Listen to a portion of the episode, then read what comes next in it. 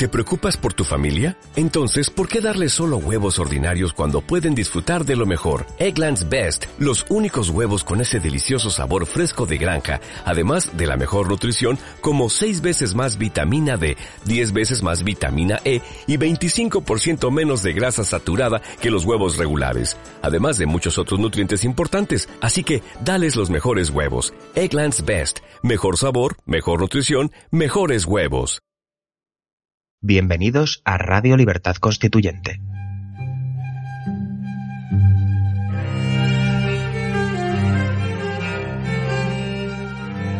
Están escuchando Pasiones de Servidumbre, un programa de la serie Nuestros Fundamentos. Presenta Manuel Ramos.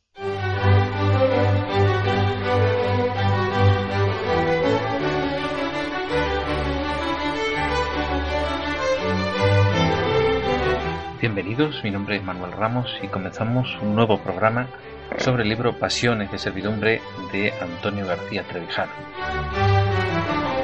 En esta ocasión vamos a tratar una nueva pasión que eh, lleva por título La pasión de admirar.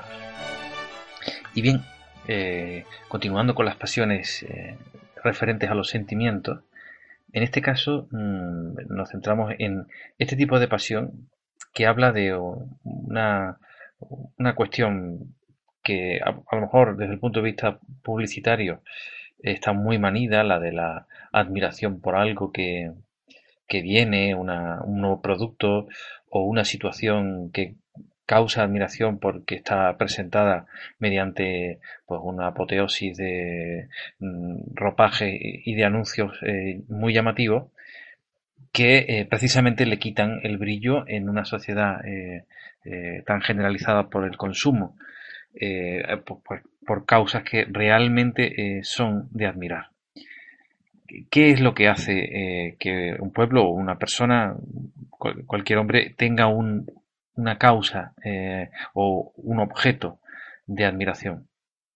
Pues básicamente lo que promueve que una persona tenga eh, algo que admirar es la perfección personal.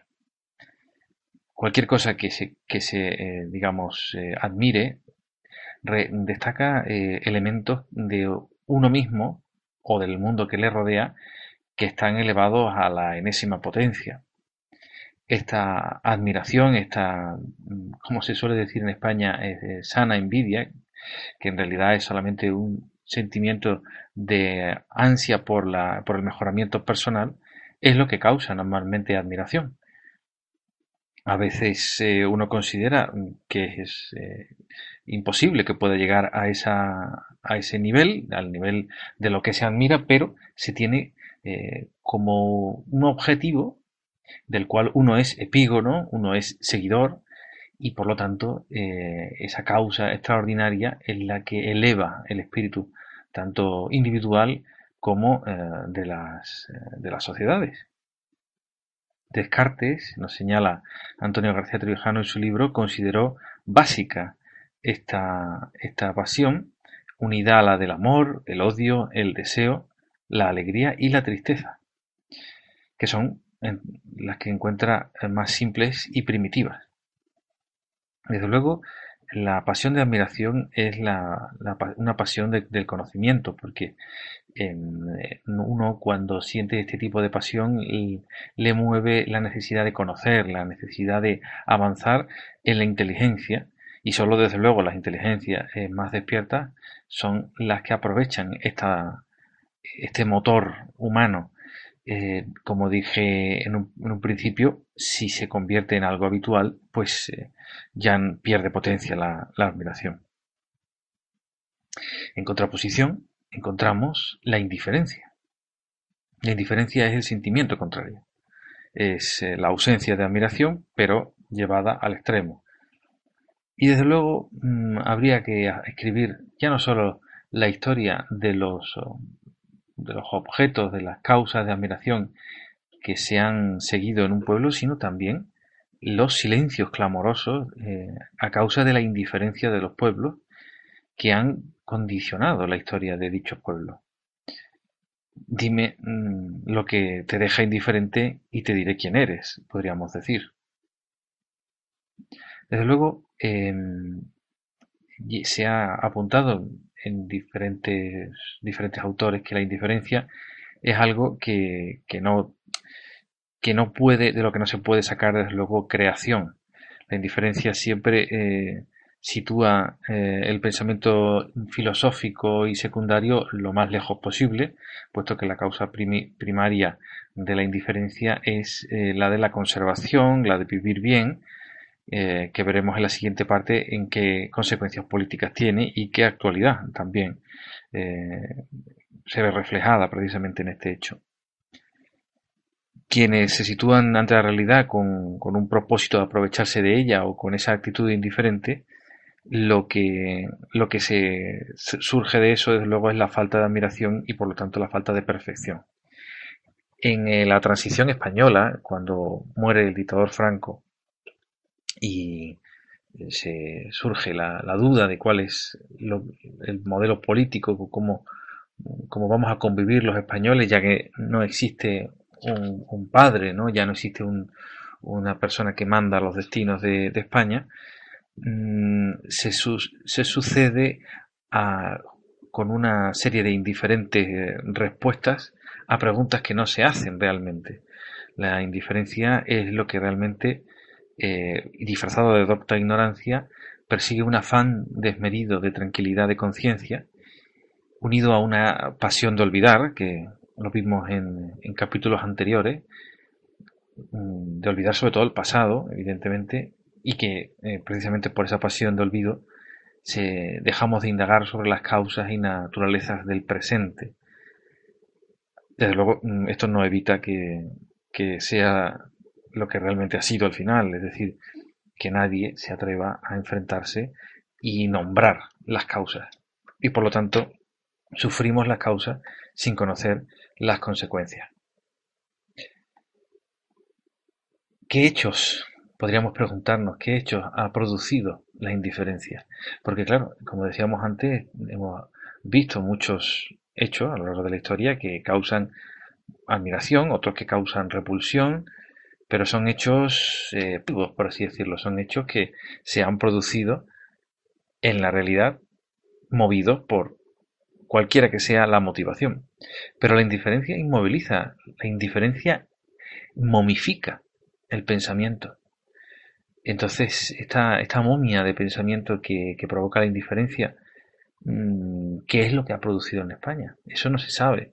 Muchas veces se ven las manos y los gestos más eh, visibles, por la redundancia, más aparentes, más ostentosos, pero no se puede contrastar de una manera empírica directa cuáles son los hechos de la indiferencia, el no hacer, el no Mm, en no ser consecuente con, el pensamiento.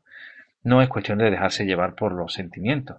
De hecho, la admiración, eh, desde un punto de vista eh, político, se puede tomar como una cuestión más mm, racional que, sentimental, aunque evidentemente tiene un, grandísimo componente de sentimientos, pero la necesidad de perfeccionar eh, la vida lleva a, a esa pasión de admiración.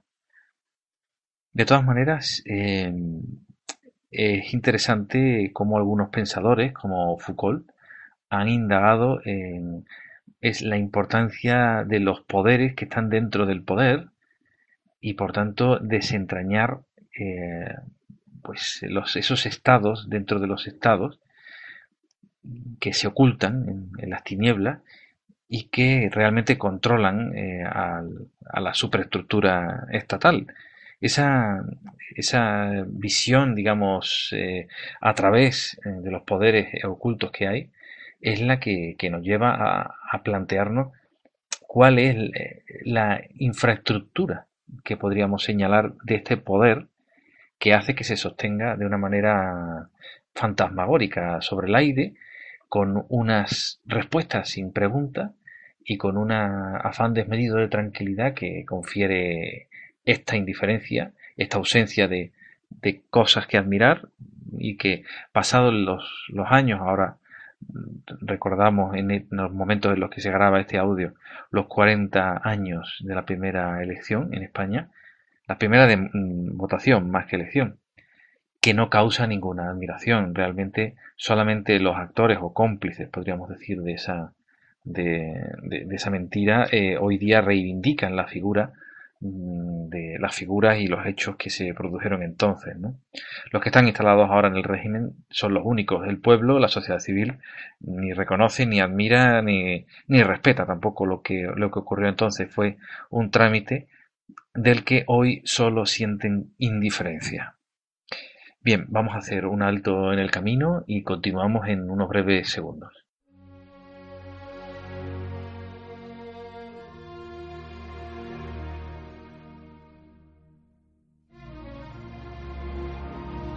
El MCRC organiza este mes de julio el simposio internacional titulado El consenso político degenera el idioma, en Santo Domingo de la Calzada, La Rioja.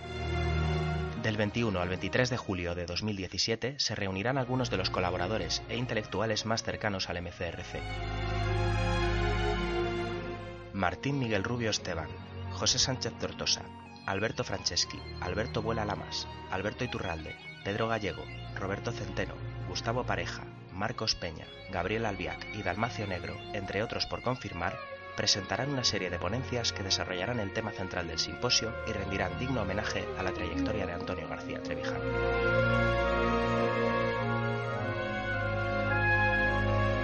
Infórmate e inscríbete en la página web del evento simposio-mcrc.es.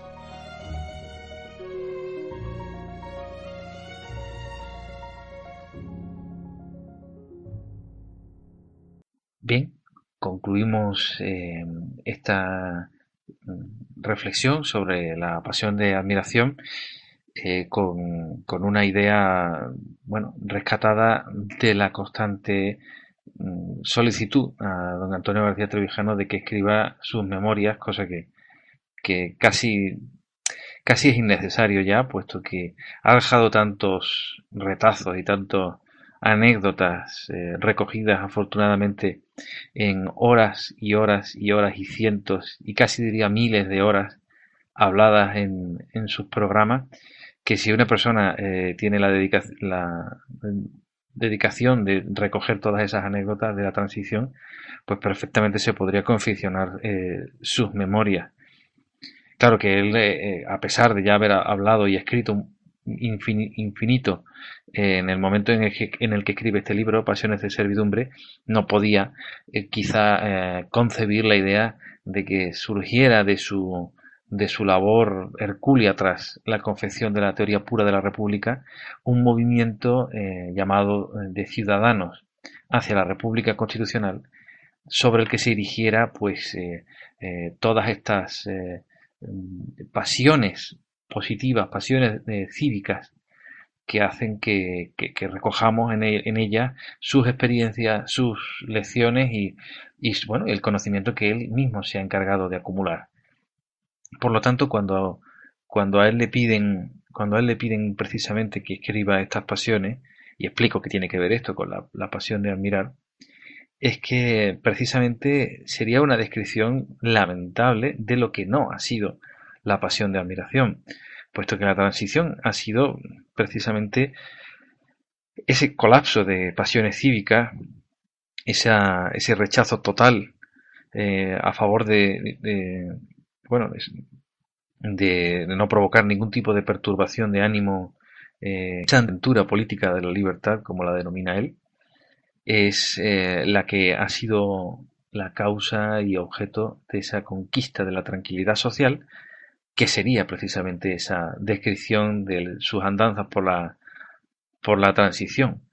Em, una pena, una pena que en España, pues no teniendo ese lastre de la Segunda Guerra Mundial, por no haber participado en principio directamente eh, en ella, aunque la guerra civil fuera un, preludio de, la Segunda Guerra Mundial, pero eh, con muchos años y una experiencia que podríamos calificar de, exitosa desde el punto de vista económico, cuando, cuanto, sobre todo, cuanto más liberadora en, en, la vida y en la sociedad civil, que en los últimos momentos de la etapa franquista tenía claro que ya no quería más eh, ese, ese mundo antiguo y anclado en el pasado desde el punto de vista político, que quería otra cosa. Claro que ahí se aprovecharon los mismos franquistas y los traidores de la, de la oposición política para precisamente eh, con por ese ánimo de los españoles de vivir tranquilo, de vivir en paz, eh, colaron una cosa que ellos llamaron democracia y que evidentemente una persona con idea verdaderamente de democracia, si visitara eh, España y observara lo que hay desde una perspectiva etic, mejor dicho, emic, porque hay que diferenciar, eh, y hago aquí un paro, hago un paro para clasificar la, la, doble perspectiva. Se ha hablado muchas veces, desde luego, de la importancia de la lingüística dentro de la ciencia, de las ciencias humanas, que puede ser quizá de las más eh, científicas.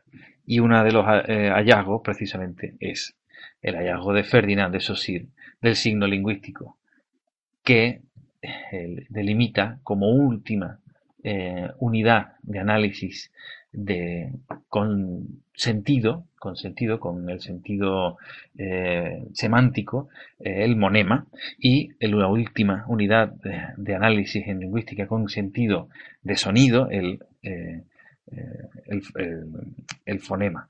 El monema para el sentido y el monema para el, sonido. Y esta diferente división que también se produce en las unidades mínimas, Recordemos que don Antonio es el descubridor de la unidad mínima de poder, que es eh, la mónada electoral. En, lingüística tenemos estas dos unidades que generan dos perspectivas, porque eh, un lingüista puede acercarse al sonido desde una perspectiva completamente objetiva. No, es eh, una cuestión subjetiva del significado que pueda tener una palabra o una raíz o un lexema, eh, sino que es eh, un sonido objetivo. Y esa perspectiva objetiva, como termina en inglés en phonetic, pues se le llama ethic, la perspectiva ethic. Pero la perspectiva, digamos, mm, subjetiva, personal, de cada uno, de lo que cada uno da como significado a eh, lo que está diciendo, estamos hablando en todo caso, en este caso del monema, pues el estudio en inglés era phonemic, por lo tanto, la perspectiva, por eh, su, sufijo, se le llamó emic. Y toda esta explicación para explicar que, valga redundancia, que hay dos perspectivas.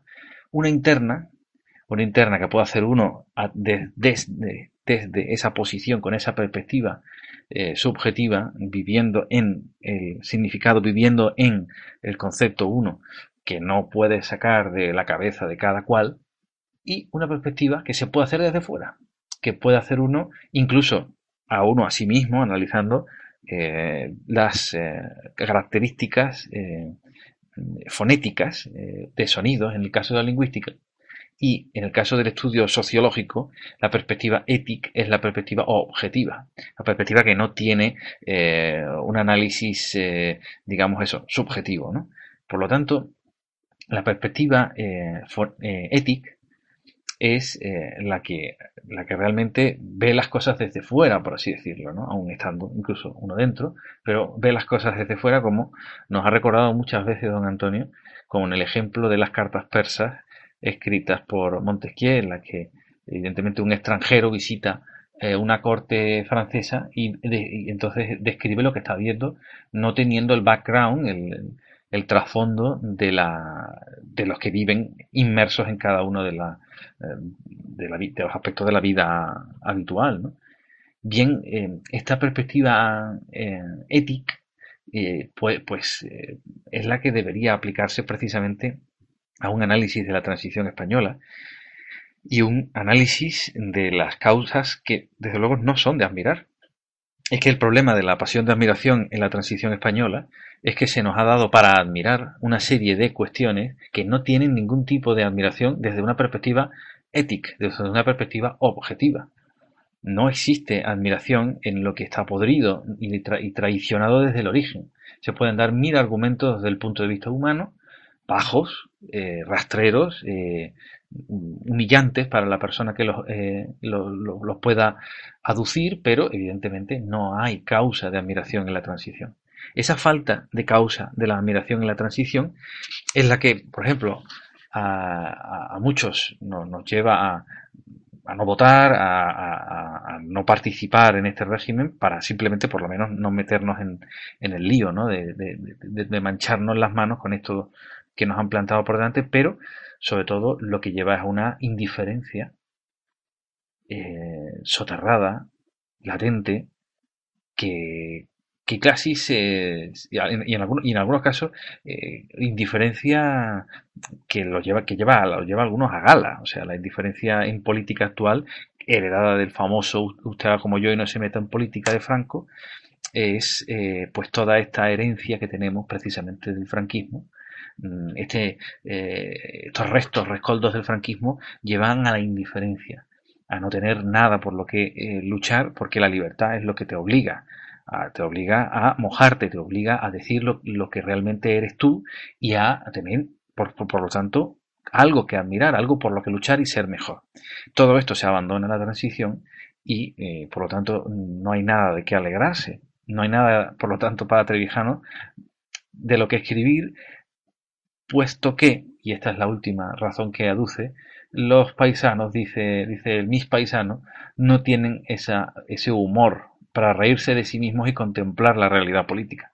Ese es el problema también, porque haría falta una perspectiva ética, una perspectiva desapasionada, y, hacer como Montesquieu en las cartas persas, y reírnos de nosotros mismos, por lo menos, rechazando evidentemente ese comportamiento, intentando eh, abrazar un comportamiento digno y libre, y, por lo tanto mm, que cause admiración. Podríamos ser la causa de admiración de no solo de Europa, sino del mundo hispano, al que tanto nos unen tantas eh, experiencias y tanta, tanta cultura, y sin embargo, pues eh, somos el ejemplo de eh, la traición y de, y de la vergüenza política, por precisamente la indiferencia, por precisamente no buscar la admiración en las cosas que debemos admirar y que tienen su base en política, en la libertad colectiva. Pues bien, eh, aquí detengo esta, esta charla con, que, les he dado. Yo les agradezco mucho que me hayan escuchado hasta aquí. Espero no haber sido eh, muy confuso y haberme explicado bien. Mm, y bueno, continuaremos la semana que viene con, con una nueva pasión. Se despide de ustedes Manuel Ramos.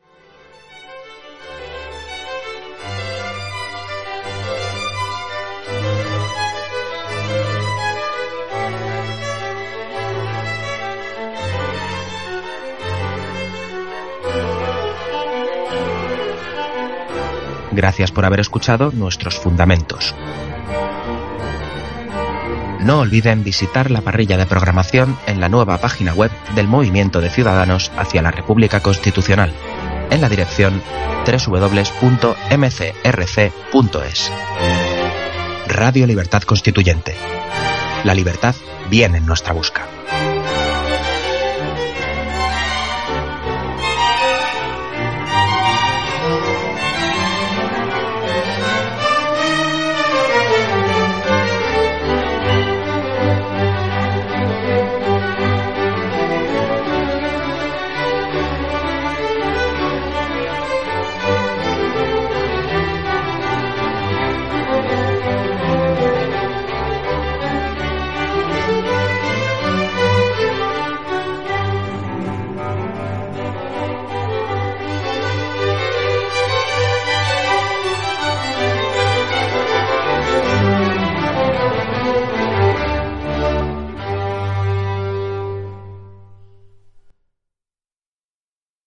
¿No se merece tu familia lo mejor? Entonces, ¿por qué no los mejores huevos? Ahora, Egglands Best están disponibles en deliciosas opciones. Huevos clásicos, de gallina libre de jaula y orgánicos de Egglands, que ofrecen un sabor más delicioso y fresco de granja que le encantará a tu familia. En comparación con los huevos ordinarios, Egglands Best contiene la mejor nutrición como 6 veces más vitamina D, 10 veces más vitamina E y el doble de omega 3 y B12. Solo Egglands Best. Mejor sabor, mejor nutrición, mejores huevos. Visita egglandsbest.com para más información.